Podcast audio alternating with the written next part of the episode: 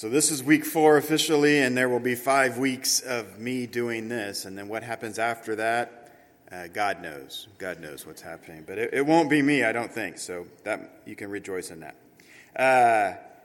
We've been talking about connecting or abiding. I've been looking at John 15, where Jesus gives his farewell discourse. This is the night before he's going to go get crucified. He's telling his disciples, his closest followers, their all-important mission of how they're going to spread the gospel, and he doesn't give them a huge plan and lay out all the schedule and timing of everything, but basically he focuses in on just connect to me.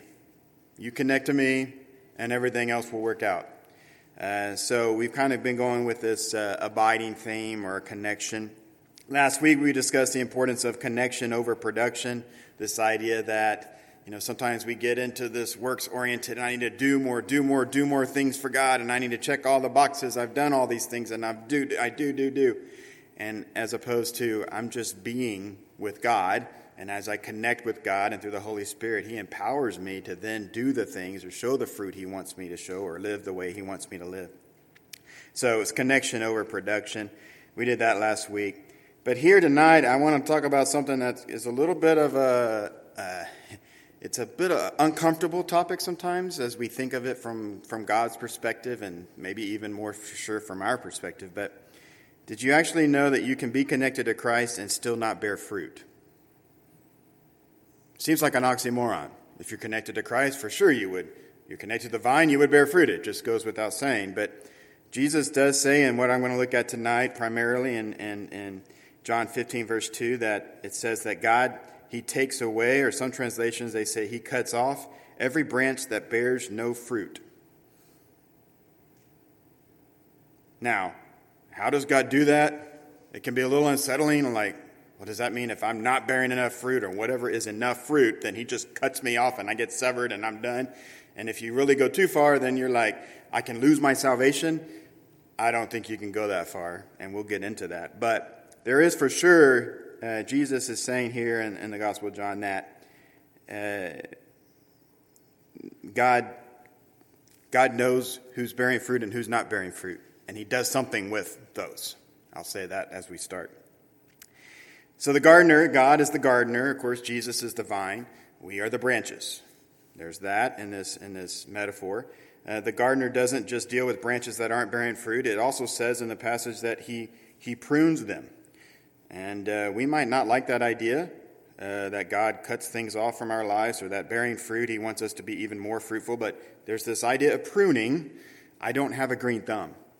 I kill plants. I'm better with like dead plants because they're already dead. Fake plants, you could say. They just collect dust. I don't have to water them or anything.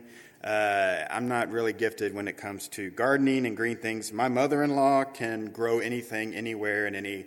She does that. I don't have that. But for any gardener, they know that sometimes you got to cut things you prune. You trim them back so that they can grow more and better. And sometimes they even have the flowers or have the fruit, and you're like, why are you cutting that right there? It seems like it's got growth right there. And they're like, trust me, it's going to grow back better, bigger, fuller, the more that I trim it back. Pruning for us is painful, but anyone who's tended a garden knows it's necessary for the health and fruitfulness of the plant. So the fact that the gardener is God... It should give us comfort because he loves us. He would never do anything to harm us. We can trust him when he prunes us because we know he's working toward an increased fruit in our lives. He wants to produce fruit that will last eternally, that will last forever. So just something to think about as we go. And one question, it's on your notes, but what is something painful in your life that turned out for the good? You don't have to say it out, it's rhetorical. But I'm sure we could all list some things like, man, when I had to go through that, and you fill in the blank, it was really, really hard. But I would never change it. If I could go back in time and change that thing, I would still grow through that experience, and it built character, or maybe it built trust in God, or maybe it solidified another relationship with God or with people here on earth. Sometimes those difficult things in life sometimes it's God's pruning us or God allowing us to go through a storm to show that, sure enough, we don't control everything in our own lives, and we do need to depend on a God and a Jesus that actually does control everything when it's happening. So this idea of pruning is for sure in Scriptures, and it's here in John 15. just walk through a couple of things as we think of that idea and for John 15, 2 as we go from there. But the first one is that a gardener prunes with an intentional picture in mind. I grew up in the, I'm aging myself, 80s, early 90s. That's when I was in my prime, you know, high school, junior high. So I'm watching all the movies that my parents would allow me to go watch. And in the 1980s, there were some great movies that came out. You know, you had The Goonies and you had The Gremlins. You got Princess Bride. You got E.T. You got the original Indiana Jones trilogy.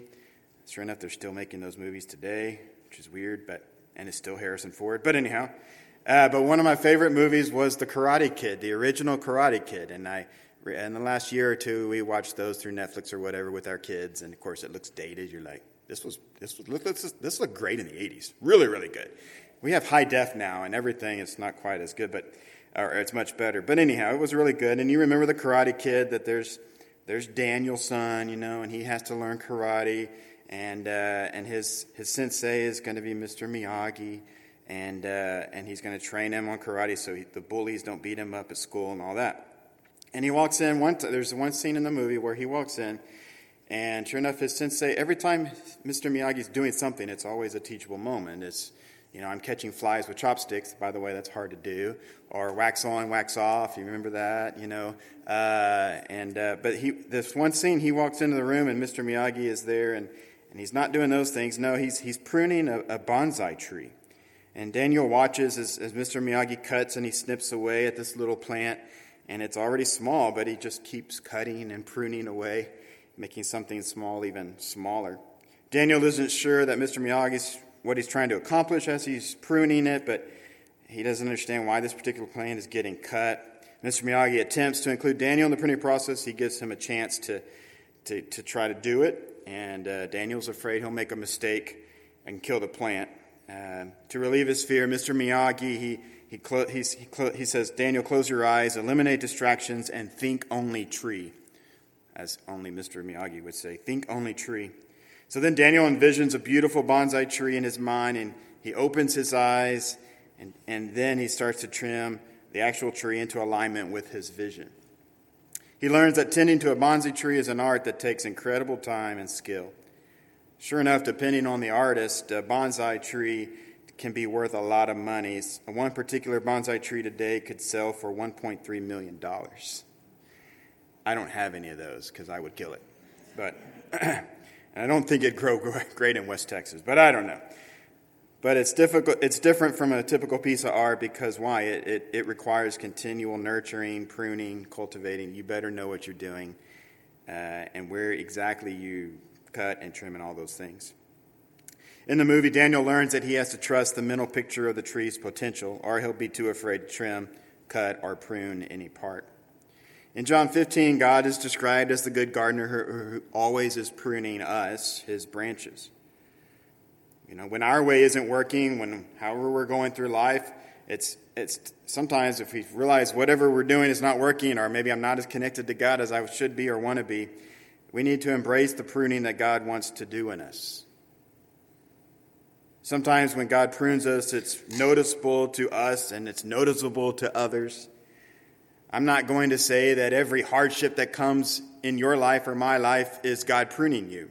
Some hardships or disciplines or there's a lot of different reasons things can happen in our lives, whether it's death or whether it's relationships that get severed or whether it's job loss or whatever. Not all of it is God pruning. Some of it is our other thing. We're sinners, and sometimes there's consequences for the sinful choices we make.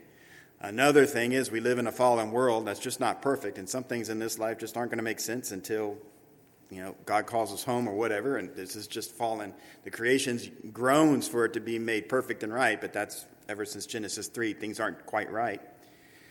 But there is also that there are times when some things happen, some things are granted to us, or some things may be taken away from us, and it could be God pruning us. That's all I'm suggesting, and for sure in our passage, there's that idea. Sometimes pruning involves small snips that aren't noticed, but sometimes they are. Being the branch means learning not to resist God's pruning so that we can more fully experience the beautiful and fruitful life that he envisions for us. So one question to think about is, as you think of God the gardener, that he prunes his branches, his Christians, his followers, how do you picture God as he prunes you? Does he have his machete? Does he have his chainsaw up there and just going to town with you? Just, there's not going to be nothing but a stump when he's done with you. Or is it meticulously just like a little haircut, you know, just a little here and there, knowing just perfectly where to do those things? When you're the one being cut, you instinctively question every clip. But we do have to remember that God is not arbitrarily cutting or snipping. He has a picture in mind of who he wants us to fully be. God knows the number of our days. God knows, he directs our past. He knows everything. He sees my life from the birth until the ending of my life, as he does with you.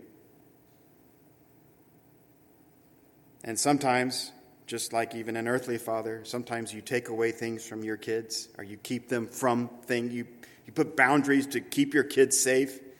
And then at some point they grow old, and sometimes they go outside those boundaries, and then you have to have the fun talk, well, you know, the prodigal son or whatever, I still love you, I'm your heavenly father, but come back. God is the gardener, he's pruning us.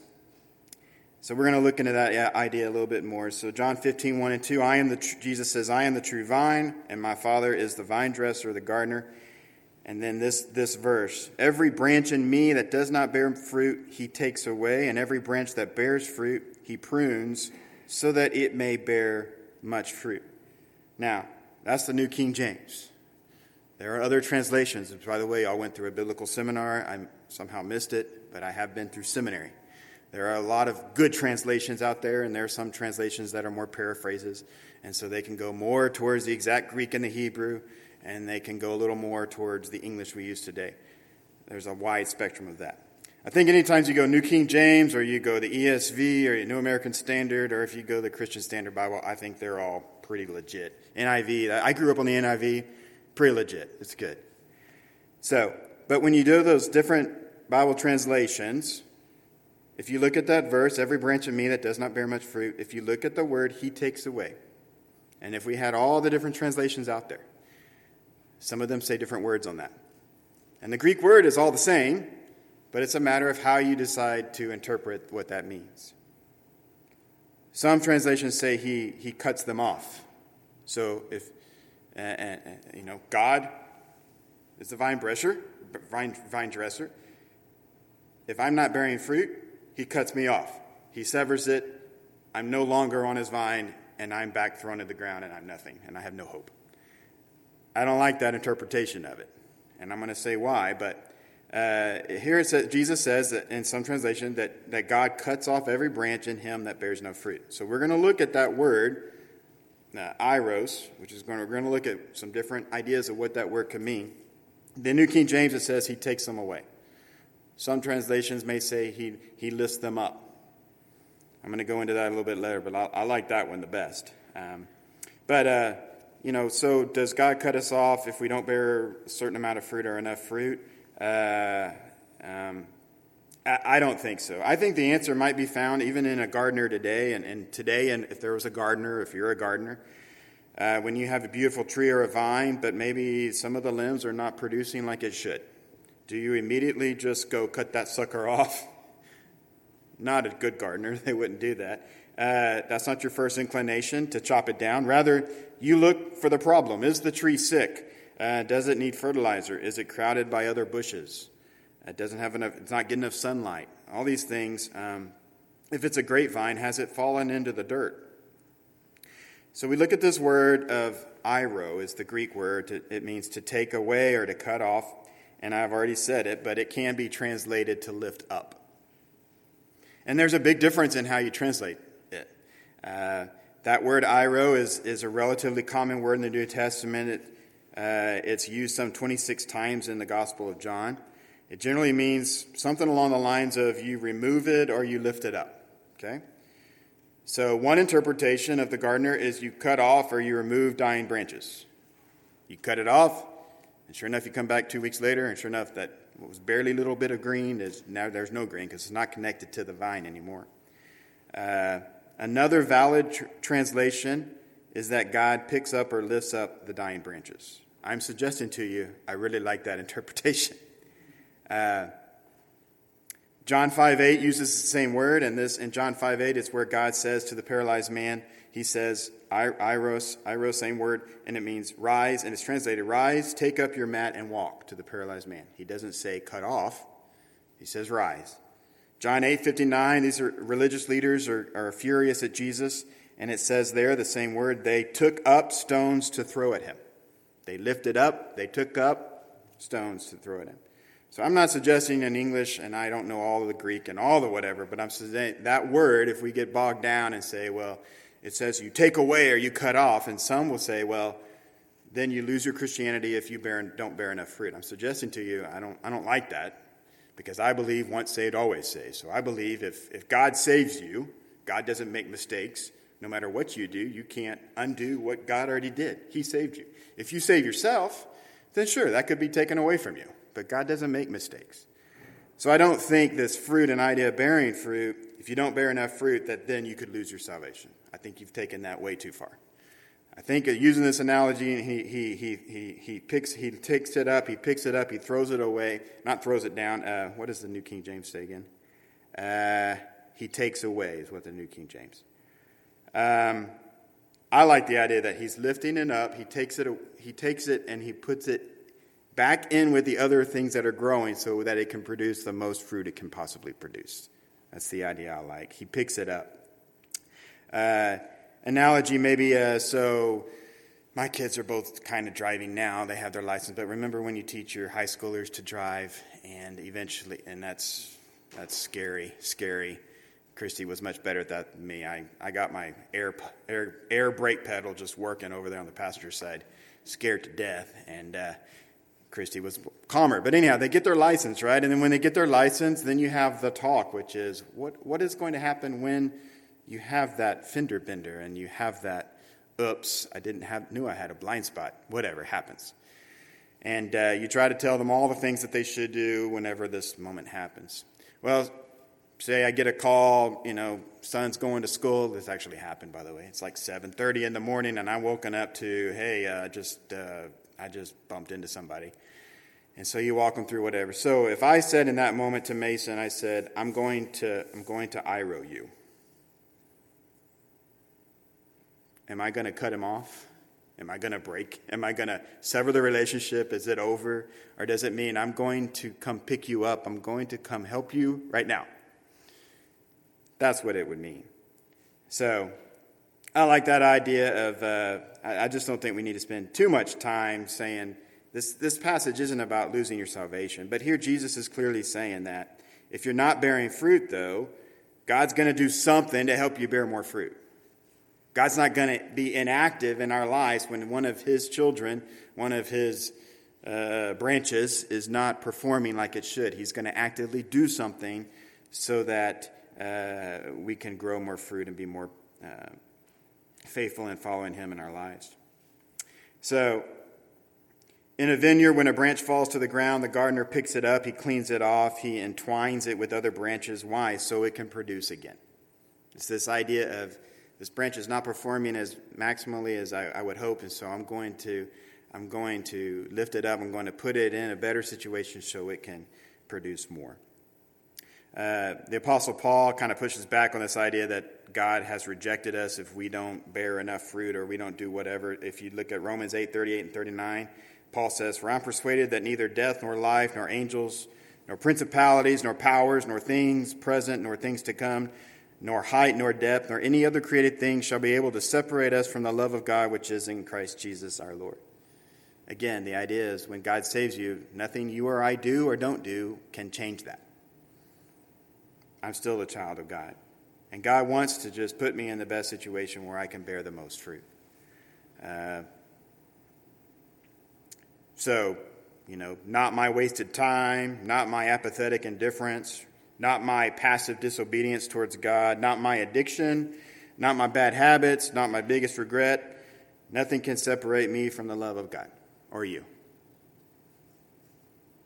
The enemy loves to share the lie that, and even to Christians, you're a Christian, right? But you got this in your life. and he likes to highlight all the areas that we still struggle with sin or temptation. And then he likes to start down the slippery slope that says, how could a holy, just, righteous God love you when you're still struggling with whatever that is? Well, that's what grace and mercy is. God graciously loves us despite our sin and despite our shortcomings. That's why God had to overcome death and overcome sin once and for all through Jesus Christ. So God, this idea of whether you have a cut off theology or a lift up theology, I think it's a big deal how you view your God. But I would say that I already mentioned the parable of the prodigal son, Luke 15. I just listed a bunch of passages. You can go back and look. I'm not going to stop and wait for you all to turn them, but you can go back and look at all these passages. And if you want, to look to Luke 15, I'm going to read a little bit of this one. But y'all know the story of the prodigal son. The son, the rich ruler has couple of sons, and one of his sons like, I want my inheritance right now, and he's going to go squander it. This is the younger brother. And he's going to go squander it. And before you know it, he finally wakes up and he's eating with pigs. And he realizes, I had it a lot better in my father's house. So he's going to go back. And what does the father do? And this is how God loves us. This is how Jesus tells his story. So in verse 18 of that, I will arise. The young son says, I will arise and go to my father and will say to him, Father, I have sinned against heaven and before you. I'm no longer worthy to be called your son. Make me like one of your hired servants. And he arose and he came to his father, but when he was still a great way off, now this is God, this is the gardener, this is the one that is looking at a branch that's not performing like it should. His father saw him and had compassion and ran and fell on his neck and kissed him. The son said to him, Father, I've sinned against heaven and in your sight. I'm no longer worthy to be called your son. But the father said to his servants, Bring out the best robe and put it on him. Put a ring on his hand and sandals on his feet. Bring the fatted calf here, kill it, and let's eat and be merry. For my son was dead and is alive again. He was lost and is found. His father didn't cut him off at all. He lifted him up. He restored him. He reconciled him. He made things right. The gardener's goal is to iroh, lift up, withering branches, so that their connection can be strengthened and that their fruit can begin to grow even better. I know what God wants each of us to do. No matter how spiritually dry or dead we might feel, no matter how long we've been lying in the dirt and caught up in the weeds, God wants to gently pick us up and to clean us off. So there's the branches that are not producing like they should. But then the pruning. If you look at that verse in John 15, 2, that this idea that God prunes branches that aren't bearing fruit so that they will produce more fruit. When difficult and painful circumstances come our way, we might think that God is punishing us for wrong that we've done against him. And maybe he is. Maybe he's not. The truth is that God also allows hard things in our lives because he loves us. Jesus says that in 15:2 of John. Every branch that bears fruit, he prunes that it may bear more fruit. So God prunes us, and he prunes three kinds of branches. The first kind of branch he prunes is the dead or diseased branches. These branches represent our sinful behaviors, patterns that have begun to infect our lives and in turn the lives of those around us. Even though we're bearing fruit, maybe in some areas of our lives, we still struggle with deep-seated destructive habits and hidden sins. Well, what are some of those things? Well, our pastor's been in Colossians for a couple of years. Love you, Jeff Franklin. Love you. Colossians 3, 5, and 10. Is he there yet? I don't know if he's there yet, but I think we're in 3. Put to death, therefore, whatever belongs to your earthly nature, sexual immorality, impurity, lust, evil desires, and greed, which is idolatry. Because of these, the wrath of God is coming. You used to walk in these ways in the life you once lived, but now you must also rid yourself of all such things as these. Get rid of these things. Anger, rage, malice, slander, filthy language from your lips. Do not lie to each other, since you've taken off your old self with its practices And I put on the new self, which is being renewed in the knowledge and the image of its creator. Has God pruned some of those things from your life? I hope so. Not that we're all perfectly done, pruned branches. We're still works in progress. I still got some room for improvement, as do you. And then another question, are you still struggling with some of those things? And God wants to prune them. God says in that passage what he wants to prune. I want to get rid of these things, the old self, and I want to put on the new things, the new self.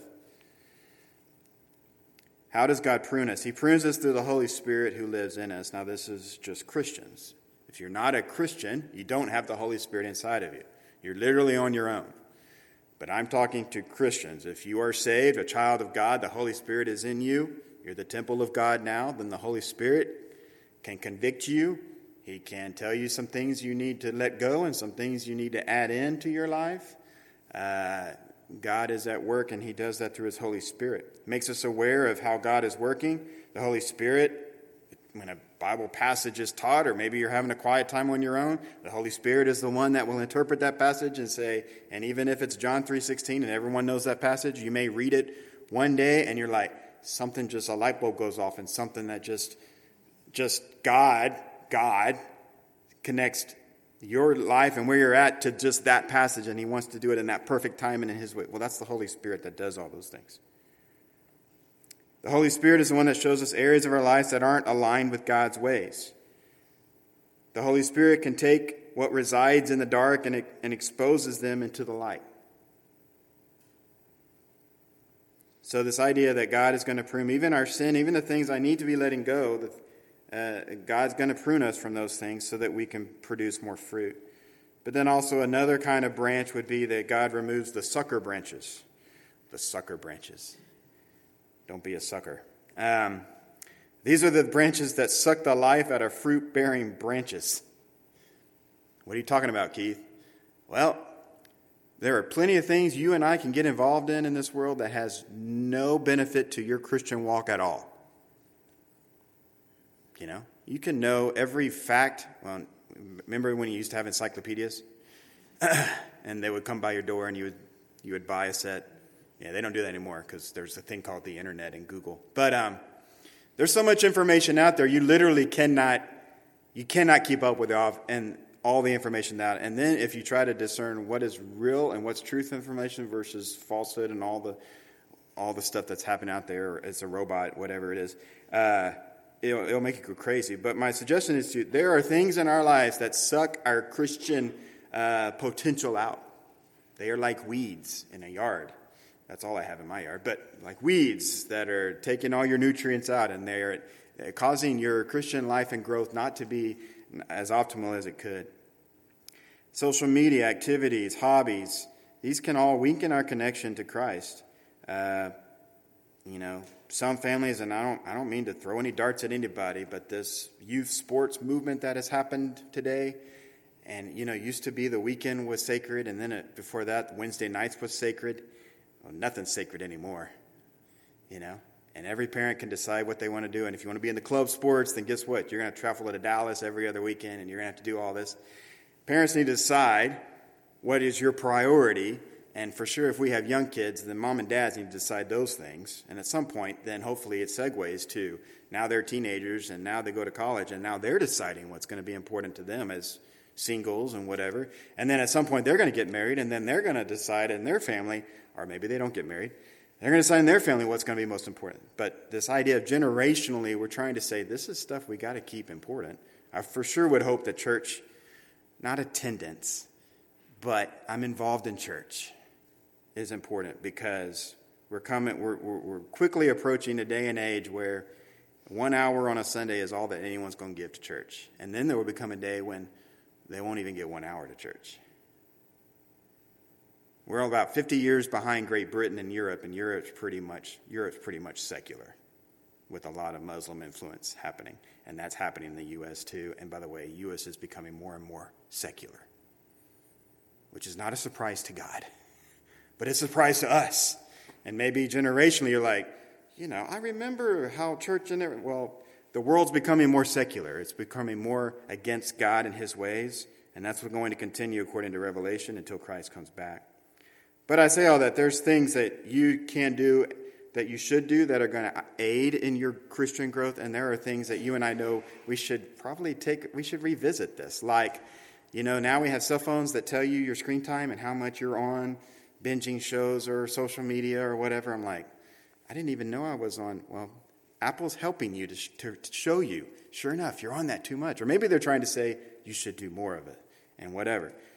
Use those technology things to say, yeah, I need to cut back on whatever because I don't need to know that someone went to the restroom today or what they ate or whatever. Don't post about the restroom. It's not important. There are things that are sucker shoots that constantly, I think we can print those things in our life, and we need to do some maintenance things, say, you know, you go a week or maybe you travel and go to a conference or hypothetical, whatever, for your work, and you don't watch the news at all, or you don't get on Facebook for a whole week. And then you realize you come back, you're like, was my life worse off because of I missed the news or I missed Facebook or I missed whatever? And sure enough, the world kept going, and maybe you had a little bit more peace in your life because sure enough, I don't have to be fearful of everything that's happening all over the world, all over time, 24/7. Because guess what? That just leads towards anxiety. Because I can't control what happens in Israel, and I can't control what happens in Maine, and I can't control what happens at the border. I can vote for politicians, I can do things like that, but I can't control that. And for the news to tell me 24/7 how I need to be worried about all those things, it can get my eyes off of just actually following God and living for God right here in Midland, Texas, at Kelview Heights Baptist Church, with the family of God right here, and I need to just do what I can control and walk with God and be faithful to Him. We live in a global society, and technology keeps us global all the time. And for sure with kids, and be careful with the TikTok and with all the things. Cause there is good with technology, but everyone needs to know there's bad with technology too, just like anything else. But then last, and the one that's surprising, is that God actually can prune healthy branches. So say you and I really are, we're producing fruit, godly fruit in our lives, and we're walking with Him. We have great connection, and we're good. God can still prune you. Why? Because He wants to make room for something better, even more fruit that we don't even know. Only God in His sovereignty would know, well, what would that be? How would that look? It's kind of hard to understand, but if we lose a job, or maybe we have to let go of a goal, or we don't see a dream realized in the immediate timetable we have set. You have to trust that God has reasons that maybe we know and maybe we don't know. You just have to trust God. We don't think of healthy branches like those as something that God needs to cut back, but sometimes God cuts and God prunes as only God knows. In the end, He does this pruning so that something even greater can grow in its place. So ultimately, the bottom line is that when God prunes us, it's not because He's punishing us. No, Hebrews 12, 7 and 8 says, "Endure hardship as discipline. God is treating you as His children. For what children are not disciplined by their father?" By the way, my wife's a teacher. There's plenty of kids that get no discipline. And you know how they turn out? Very undisciplined. It's weird how that works. If you are not disciplined and everyone undergoes discipline, then you are not legitimate, not true sons or daughters at all. The writer of Hebrews is like, God disciplines those He loves. Doesn't matter if you're an adult, teenager, kid, whatever. God cares what kind of children we are to Him, and He can prune us, and sometimes it can be discipline. When our way isn't working, God may be pruning something for your life to make your life more fruitful and ultimately more like Christ. So then fourth, pruning isn't pointless. It always has a purpose. God wants to produce fruit that will last forever. Not that's going to last 1 week, not that's going to last temporarily, but that will last for eternity. If you look later on in John 15 at verse 8 in that chapter, Jesus goes on to show us that God's pruning us, His reason why He prunes us. And it says in verse 8 of chapter 15, "This is my Father's glory, that you bear much fruit, showing yourselves to be my disciples." God prunes us for our ultimate good and His ultimate glory.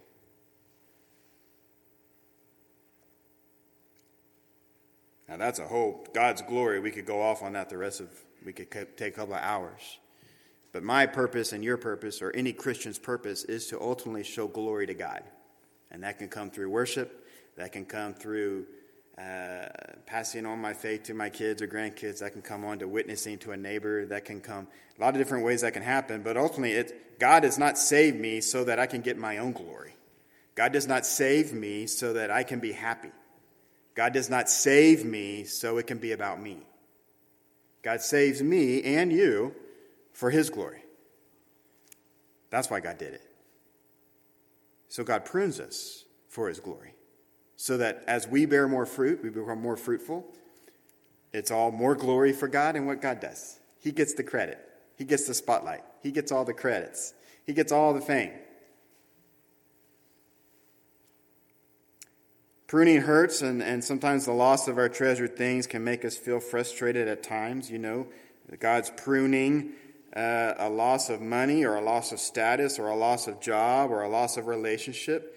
You know, Job, the biblical character of Job, he was in a little bit of a bet between Satan and God.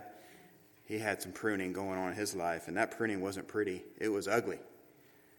But Job did say, the Lord gives and the Lord takes away. Sometimes God prunes with a picture in mind where we don't know what it is, but he knows what fruit he wants to produce in our life, and he's going to make it happen through, it looks like, circumstances or situations. It's not by chance. God doesn't work by chance. God is a God of deliberate that he's working, and he's working these things out in our lives. And ultimately so that he's glorified and that we can bear fruit and do that. Oftentimes we just need to wait and see on God's pruning. We don't know the ultimate picture. You know, what is the ideal Keith going to look like? I don't know. I'm a work in progress. You can look back in the last maybe decade or 20 years or 30 years of your life, and you can say you can see some growth spiritually. I would hope, not perfectly, but we're growing. We're moving. God's moving us in a direction he wants to move us, and for sure, where you move and where you live and what church you're associated with and what connections you have and people that talk into your life and people's lives that you talk into. All these things are shaping us as the branch that God wants us to be. God is pruning us. But I'm saying, be patient. And by the way, patience is one of those fruits of the Spirit. Don't ever ask for patience. God is good at giving you that or trying to teach you on that.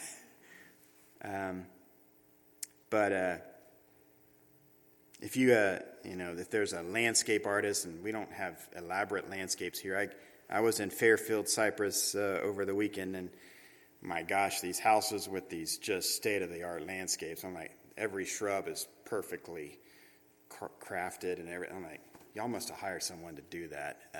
And they probably did. But, you know, they have these landscape people that come in, and they know how to trim it perfectly. And I would imagine as you're going to trim the rose bush or whatever, you're like, don't cut it right there. It looks like it's pretty much growing. And you could, probably the landscape guy is like, I know what I'm doing. Just let me show you what some other work I've done and how it turns out. And then he might show you a picture, and you're like, okay, if that's how mine's going to turn out, I'm going to trust you. Well, that's kind of what God's doing with us. We may not know how he's cutting, where he's trimming, and where he's pruning, but we have to trust that God is in it for the long haul, and God is in it for the ultimate fruit that we can bear for his glory. So sometimes we just got to, it might not make sense now, but we just got to wait until later. You just got to wait for God. Maybe that's the message of the gardener to you these days. Right now it feels like the Lord is doing a lot of cutting and pruning, but there is a picture we can't completely see. So just wait until later. Stay faithful to him. Keep connected to him. Keep pursuing him. Here's the challenge is that if it's true from this passage that pruning isn't punishment and it's not pointless, but rather it's completely purposeful, then maybe we should ask for pruning. Now that takes a bold, true, strong, faithful servant of God. Like, God, I'm ready for some pruning. But if we trust the gardener, why wouldn't we ask for it? Because if the gardener's ultimate goal is to help the branch perform and to supply, to bring forth the most fruit possible, why wouldn't we trust the Heavenly Father to say, prune away? Get rid of the areas in my life I need to get rid of. Cut, trim here, there. And put me around all the things I need to be doing so that I can grow the most fruit. think that's the faith we should live by, but often we don't. Then it comes down to that, do we really trust the Heavenly Father? Because there's always this tension in the Christian life that I'm in control of my own life. I'm in control of where I live. I'm in control of what I do. I'm in control of my family. I'm in control of viruses that happen in the U.S. and the world, right? I'm in control of the Middle East. I'm in control of all these things. But yet anxiety is like the ultimate virus running everywhere in all generations right now. Everyone's anxious. God says the fruit of the Spirit is peace. Fruit of the Spirit is long-suffering. Fruit of the Spirit is patience. Sometimes we're not really bearing the fruit we should. And it comes down to our connection. And God can prune us, and God does lift us up and get us right where we should be going again. But we live in a culture and a world that is anti live for God. We live in a culture that is live for yourself. And that's it. So God is, so maybe we invite God to come do some pruning on us. Maybe invite God's sovereign scissors to snip a little bit here and there. And maybe that's a better thing than to wait until the chainsaw comes. And he's going to do a work on you to restore your health or whatever. But pruning should be a continual, consistent process. And one last bit on that, I think, being involved, I'm preaching to the choir, but being involved in a local church or in a small group or in a somewhere you can be authentic and you have enough relationship with somebody that you can say when you're really struggling with something, and it doesn't have to be in a group like this, but you know people, you have people in your life that you're connected with that will really just love you like Christ loves you and wants to help you. And sometimes they speak the hard truths in your life. And it's like, I just see some red flags in your life, and I'm just concerned about you. Do you have anyone in your life that could at least say that to you? Are you literally just trying to do this Christian thing all by yourself? Because the God of the Bible is not a Christian that wants our branches to be totally off by ourselves. We grow the most fruit as we're interweave with these other branches. We're getting nutrients from each other. We're growing off each other. That's the idea of this vine. So maybe we should invite God into our life to do the pruning that needs to be done. And then as I end tonight, what is ultimately God's goal in pruning us? What does his vision look like? Well, he wants us to be more like Jesus. Jesus, his son, his heavenly son, divine son, fully human as well, lived the perfect life. He never sinned. And you look at how he encountered people as he had those 30-something years here on earth, and how he loved and showed the love of the Father, connected to God. Father, your will be done, not mine, even though he's about to go die on a cross. He yielded to the leadership of God the Father, but yet the way he loved people, the way he denied Satan and any temptation in his life.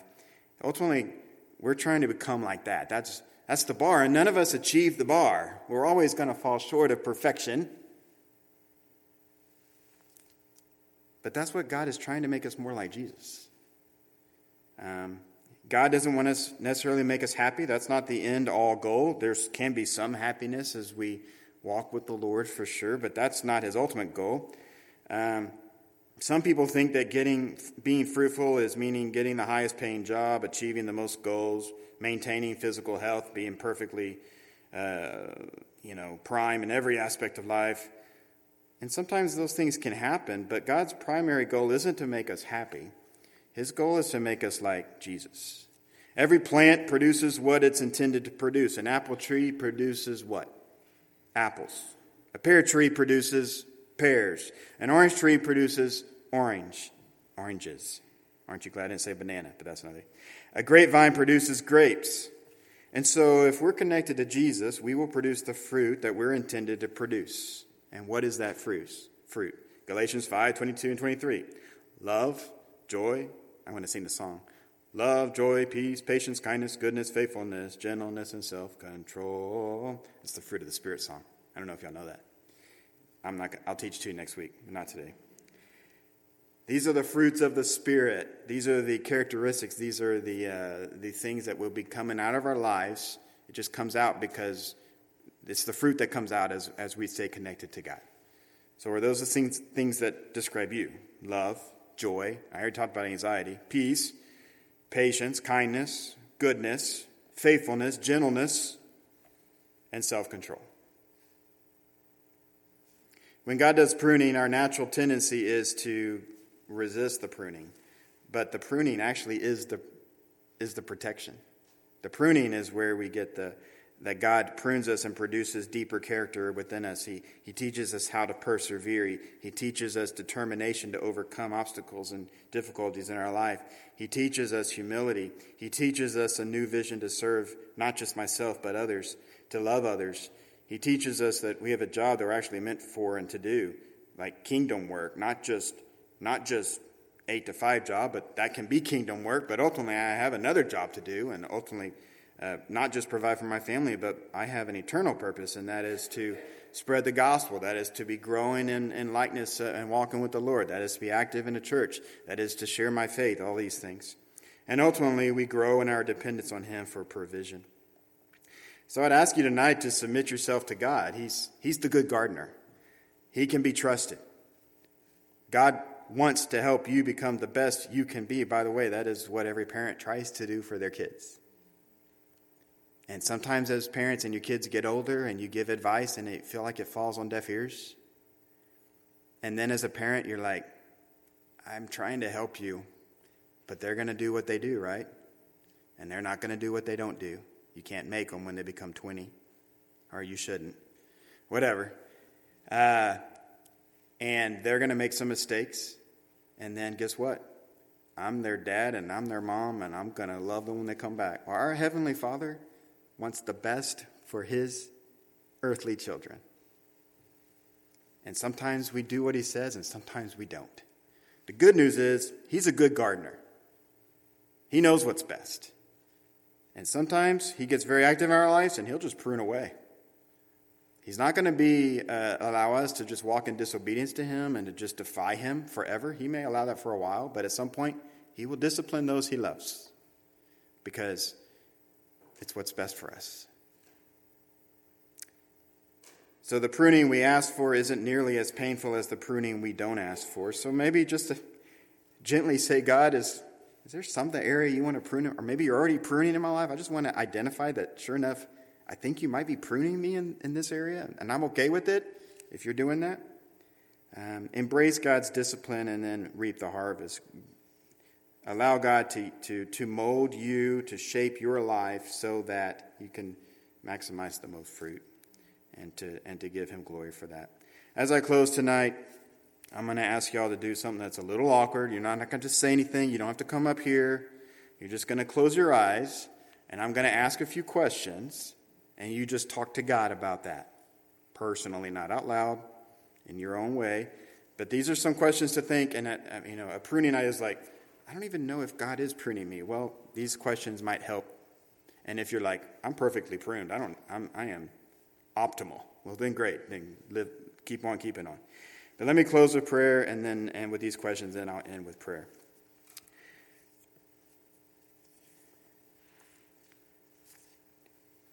Heavenly Father, I thank You for tonight. I pray that You would, through Your Holy Spirit that lives in us, and for Christians, I pray that You would help discern some of the answers to these questions, and each as we ask it internally and in our own lives, that You would shine some light on some things we might need to. You might be pruning us, or You might want to prune us, and we're just not allowing it to happen. One question is, are there some dead or diseased branches in your life that need to go?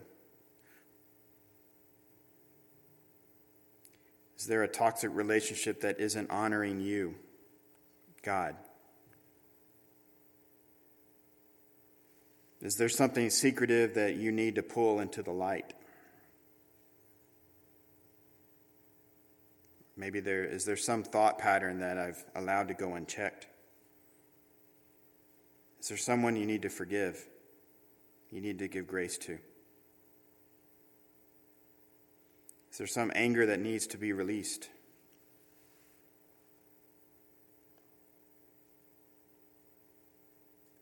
Are there some fears or insecurities that are holding you back from bearing the fruit God wants to show in your life? Are there some good things on my schedule that need to be pruned so I can be available for the better things that God wants to produce in and through you?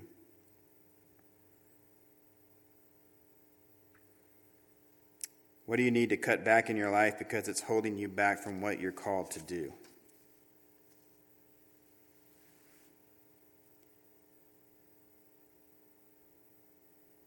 God, I believe you're a good gardener, and I believe from your scriptures that you prune us and you want us to be good so that we make a better picture, the ultimate picture of what you want us to be in our lives so that we bring you glory. I pray that we would not refuse or resist your pruning, but instead have faith to invite it and receive it and trust that your pruning has a purpose and you want to get us closer to the picture you have in mind. We'll give you all the glory for that. Thank you for being a God that connects, and that you want us to bear fruit and be the ultimate branches for your glory, and help us to trust you in every aspect of our life. We'll give you the glory for that. In the name of Christ, I pray. Amen.